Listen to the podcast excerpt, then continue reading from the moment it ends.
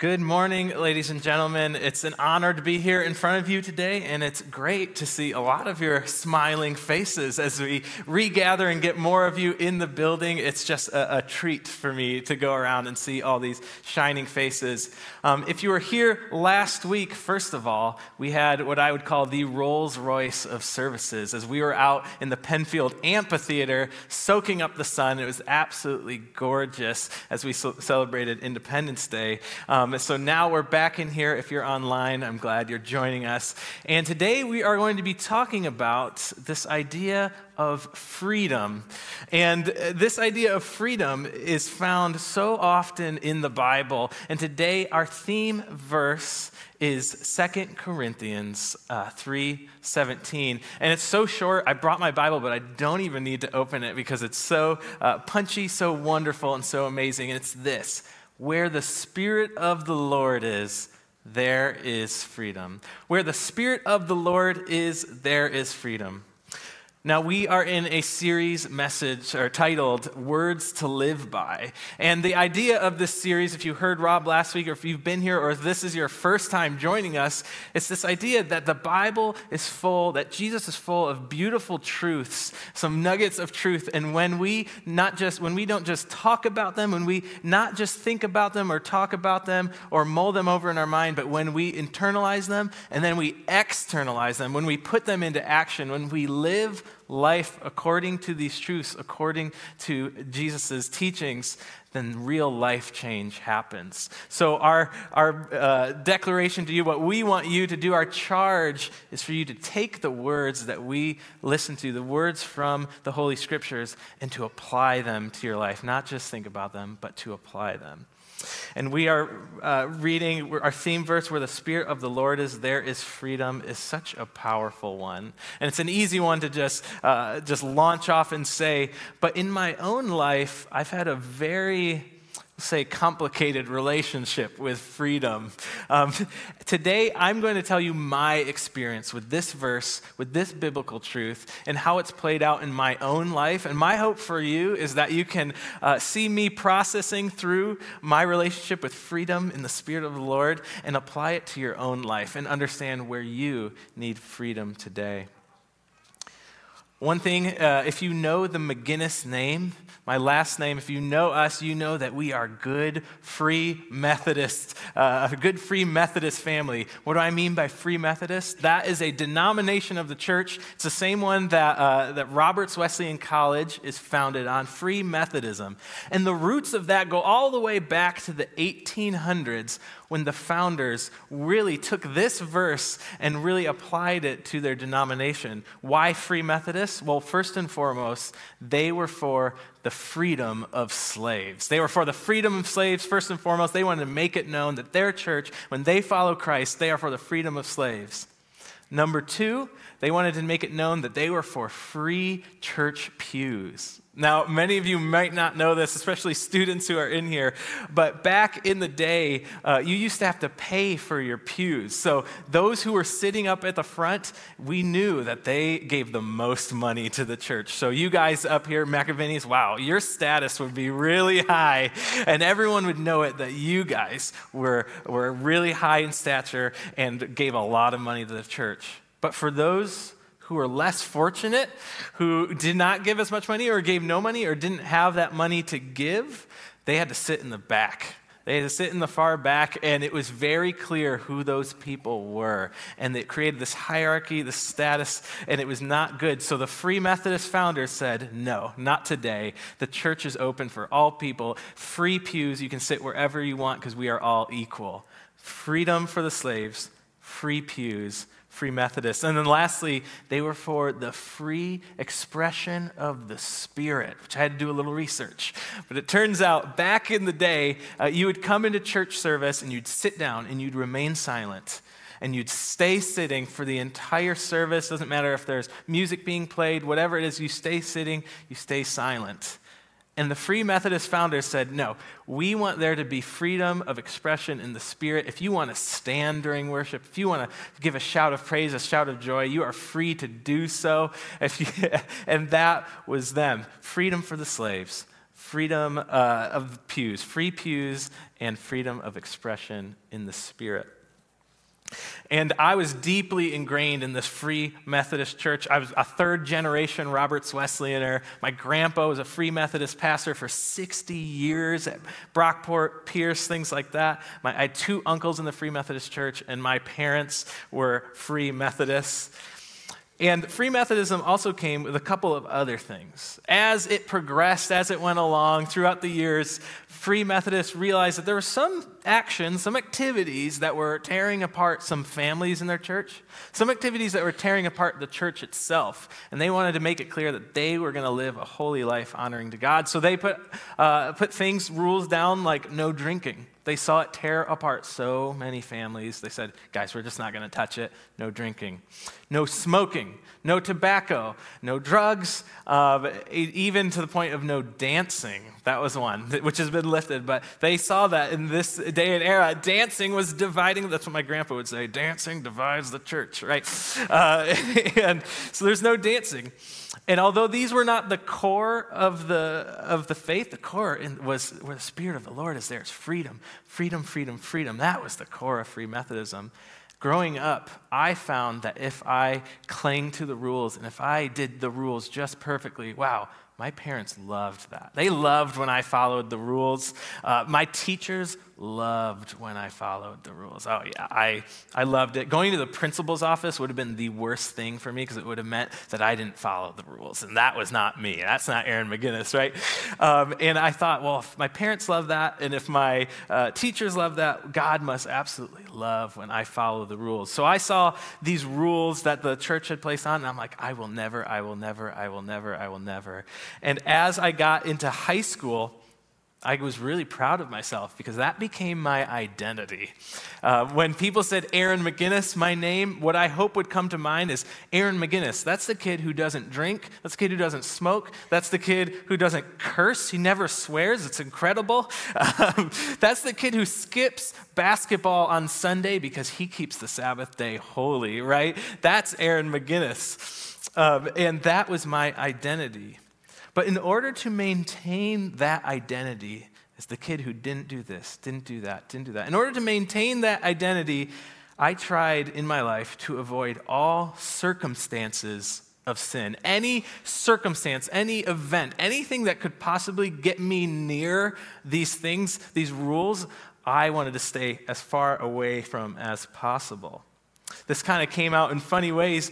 For example, I got uh, asked to the Sadie Hawkins dance, which uh, was it my dream? It might have been my dream, right? Got asked to the Sadie Hawkins dance, and I got there and I was excited, but I noticed very early on in the dance that many of my friends, many of the people were doing some what I would call risque dancing maneuvers, right? And what did I do? Well, because Aaron McGinnis isn't the person who participates in any of those things, because I was someone who wanted to be viewed as not even dealing or touching those things, what did I do during that dance? I left and went and I talked to the chaperones for the whole dance. That's literally what I did. Uh, the gym teachers were very kind.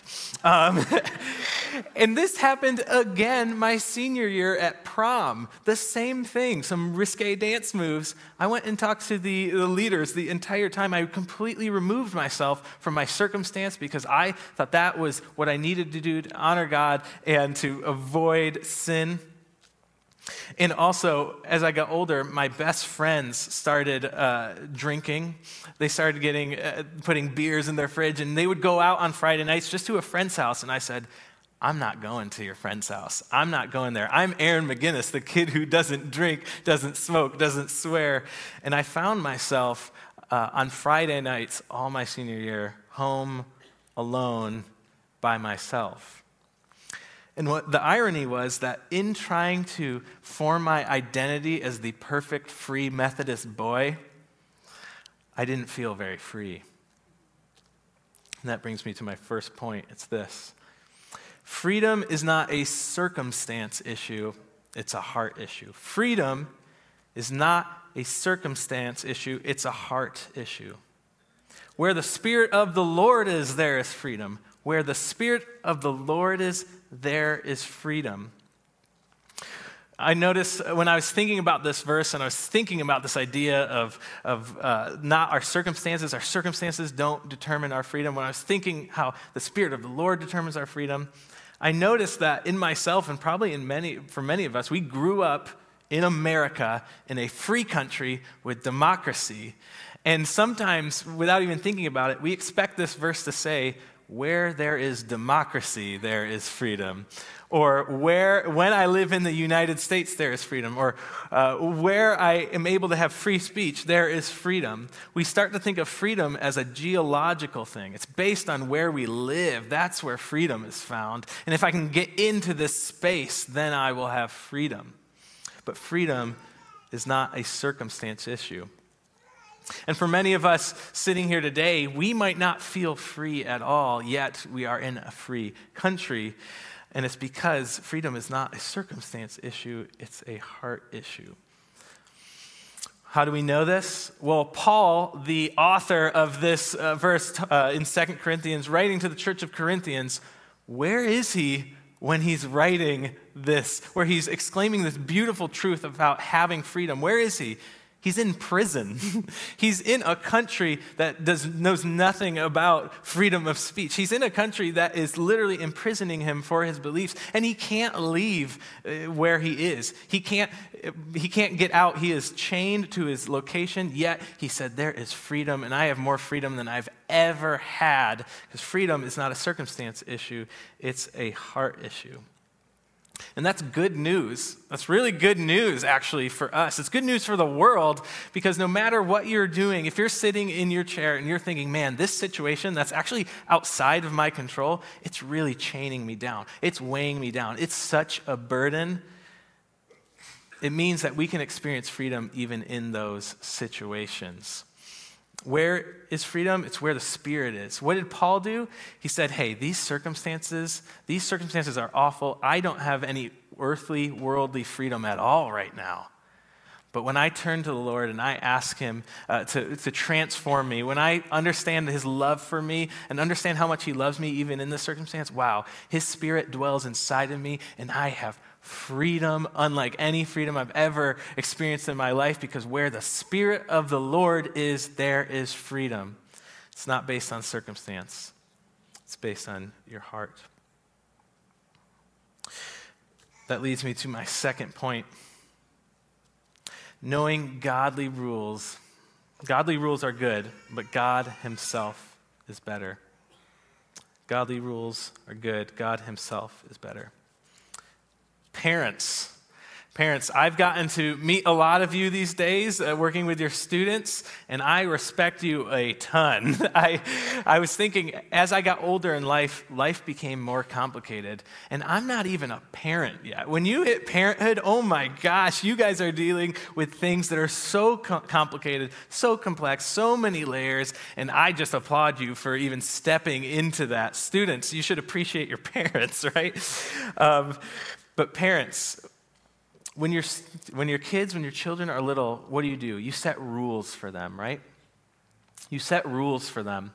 But your hope, uh, at some point, those rules, your, your kids will grow out of it. They'll come to a point where they are no longer under your rules. They have to make decisions for themselves. They become adults and your hope for them is not that they just hit the rules perfectly for their whole entire life until they die, right? That's not your true hope for your kids. Your hope is not that they obey this rule and obey that rule till the end of the day. What is your hope for them?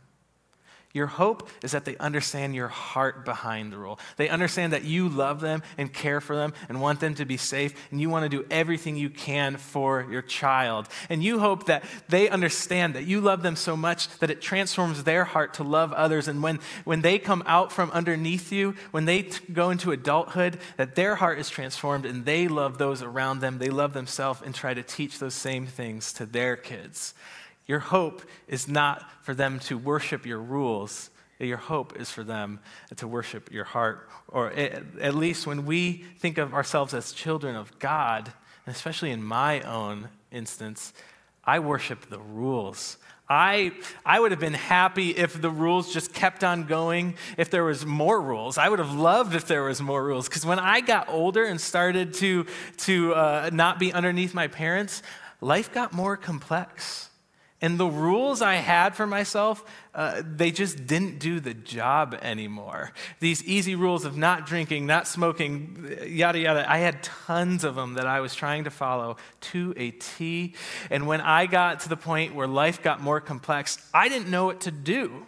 For example, one of these rules that I just clung to, I found my identity in. It was like, it was like number one was this idea of not drinking, right?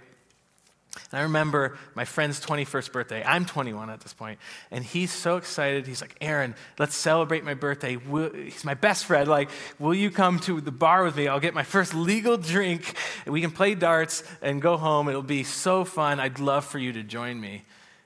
But I'm Aaron McGinnis, the kid who doesn't drink or smoke or any of that. What do, I'm like, what do I, what do I do, right? I'm looking for that nuanced rule that tells me exactly what to do in this situation. But the thing was, I didn't need, uh, I didn't need more rules. What I needed was a change of heart. I didn't need more rules to adhere to, to worship, to follow. What I needed was a transformed heart so that I can go into any situation and act with godly wisdom wherever I am. And in my life, rules were falling short for me. What's even worse, even worse is not only were rules falling short, and I had situations I just didn't know what to do. I felt paralyzed. I definitely didn't feel free. But what also happened is all these rules that I had placed for myself, some of them uh, godly rules, I started failing them. I started finding myself uh, doing the things that I never said I would do, doing the things that my identity was absolutely cord around. The things that I worshiped, I found myself breaking those rules. And when I would go to bed at night, I would think, Aaron, what, what are you doing? Aaron, what are you doing? This is terrible. You're a terrible person, Aaron. And I was absolutely crushed. I was trying to change my circumstances at all moments. I was trying to change my actions, but what I really needed was a change of heart. Godly rules are good, but God Himself is better. When we look for a change of heart, the only place that is found is in Christ Himself, in Jesus Himself. And when we, despite the circumstances, despite what's going on, when we turn to Him and invite Him into our hearts, that's where we find freedom. Where the Spirit of the Lord is, there is freedom. Where my heart is changed because of the love of God, there is freedom. It's not based on your circumstance, it's not based on your rules. I was processing through this with uh, the staff here at uh, Browncroft, and they helped me put it into great words. So I have a, a little statement I'm reading that just talked about um, the slavery that comes from not worshiping the true God, but worshiping anything else. And this was my this is my journey, and this stings and rings so true for me. So if you'd listen to this, says. Following the right actions and getting in the right circumstances became my God. And in doing so, I prevented God from working in me. Why? I was attacking my actions, I was attacking my circumstances. I was not attacking my heart. I worshiped and therefore was a slave to the rules I had grown up trusting in.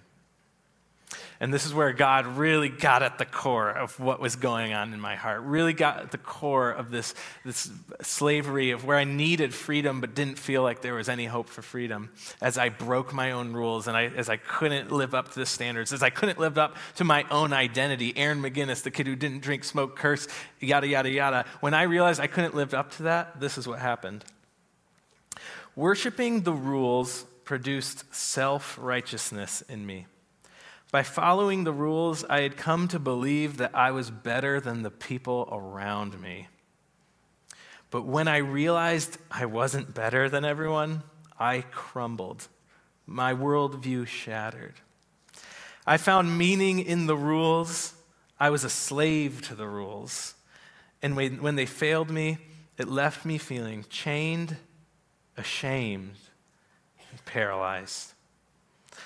Guys, I implore you, anything anything that gives your life meaning, anything that animates your life, anything that fuels you to get up in the day and move forward, that isn't God Himself, will leave you feeling chained, ashamed, and paralyzed. Godly rules are good, they are good, but God Himself is better we need to open our hearts and, and, experience the true life transformation that comes when God enters your heart and transforms your life. You can try to live a life like I did, where you follow the rules and just try as hard as you can to get into circumstance and to avoid sin and, and find your identity in that.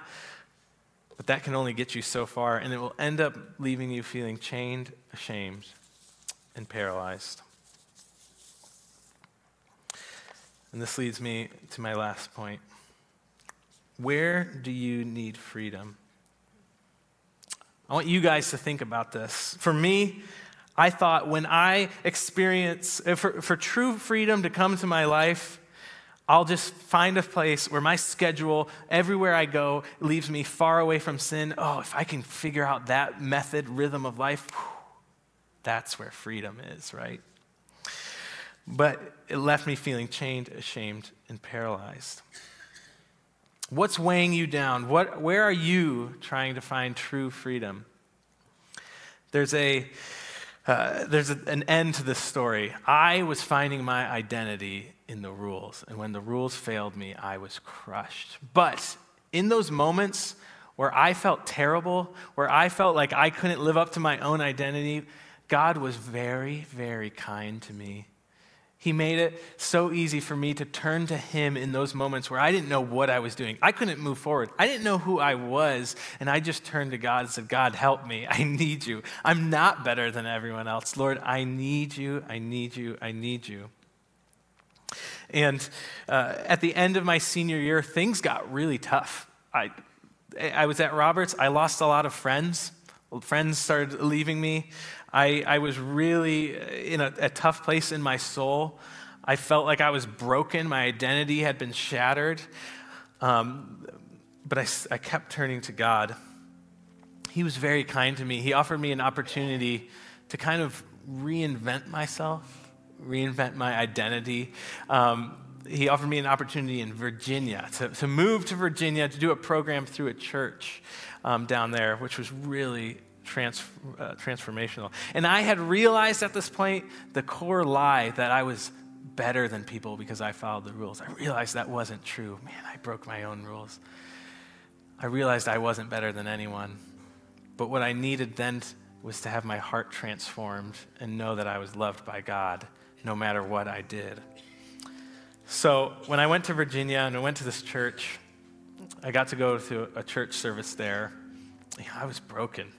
And I was, God was building me up as kindly as he could. He was so gentle with me. And I went to a beautiful service. The worship was beautiful. The prayers were beautiful.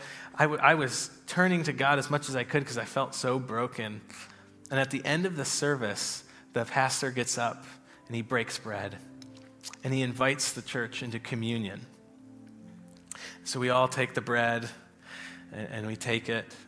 Um, and then we get to the point where he talks about Jesus shedding his blood for us. He's like, this is an opportunity for you to join in Jesus' story, to break bread with him, to drink wine with him, and, and uh, understand the beauty and his love for us. Come be in communion with Jesus.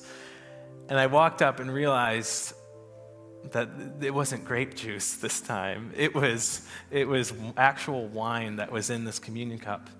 And I'm thinking back, my grandpa, my grandma, my parents, my, no one in my family had ever had a drink of alcohol, and I'm continuing the legacy. Three, three generations strong at Roberts. I'm like, this, if there's any rule that I had clung to and thought my identity was in, for some reason, I don't know why, it was this idea that, uh, that Aaron McGinnis was at least, uh, nothing else, the kid who didn't drink, right? And I get to this point, and it was as if Jesus was asking me, Aaron, what do you worship more? Do you worship your own rules? Is that the center of your life? Is that what's animating you? Is it your own rules that you are trusting in? Or is it communion with me? You, are you going to put me at the center of your life? Are you going to let me transform your heart? Are you going to let me give you abundant life that will last forever, that will give you identity beyond what you can make for yourself? And so I chose and I participated in communion and I prayed to God. And I remember sitting down in the seats and just having this unbelievable burden lifted feeling truly free, saying, God, I choose you.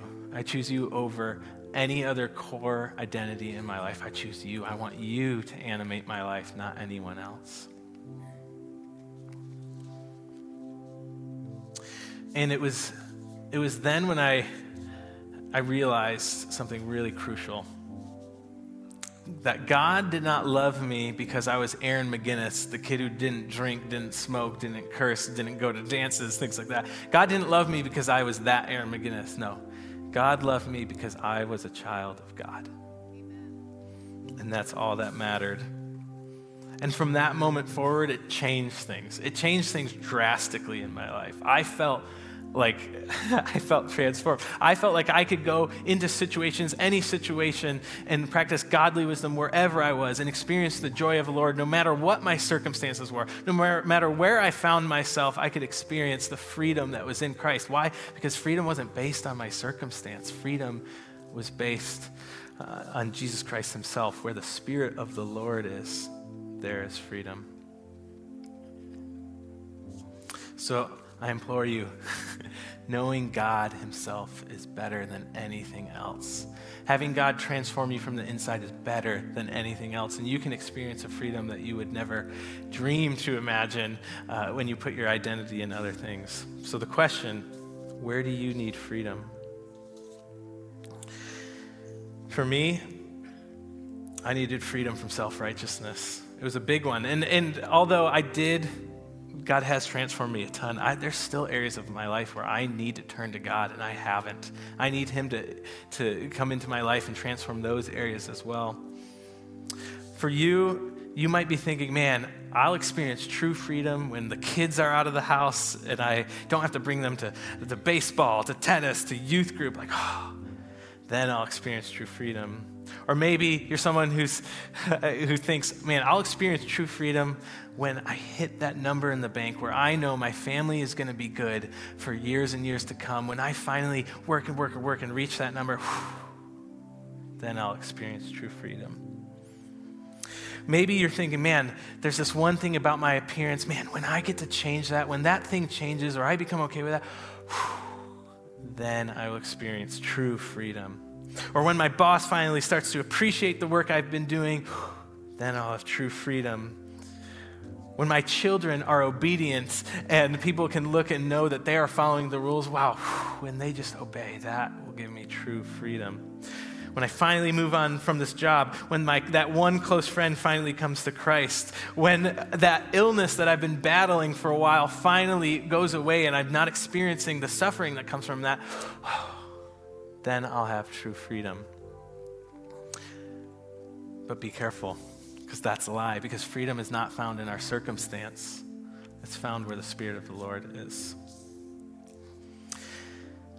I'm going to give you all one minute to think about this. Think about where you might need freedom in your life. And it might be really nuanced. There's things that we trust in all the time that are not God Himself, but God Himself is better every time.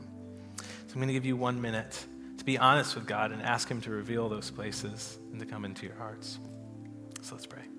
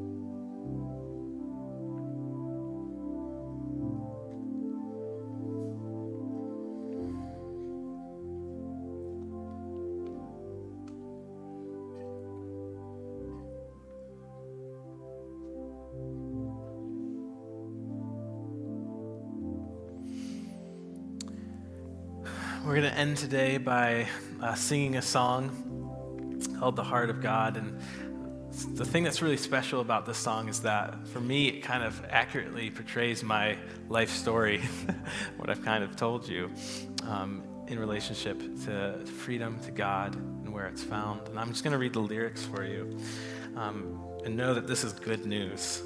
I, it's good news. It says, Here I stand before you now, as honestly as I know how, broken by the days gone by Spirit, help my soul to rise. I try my best, but still I fail.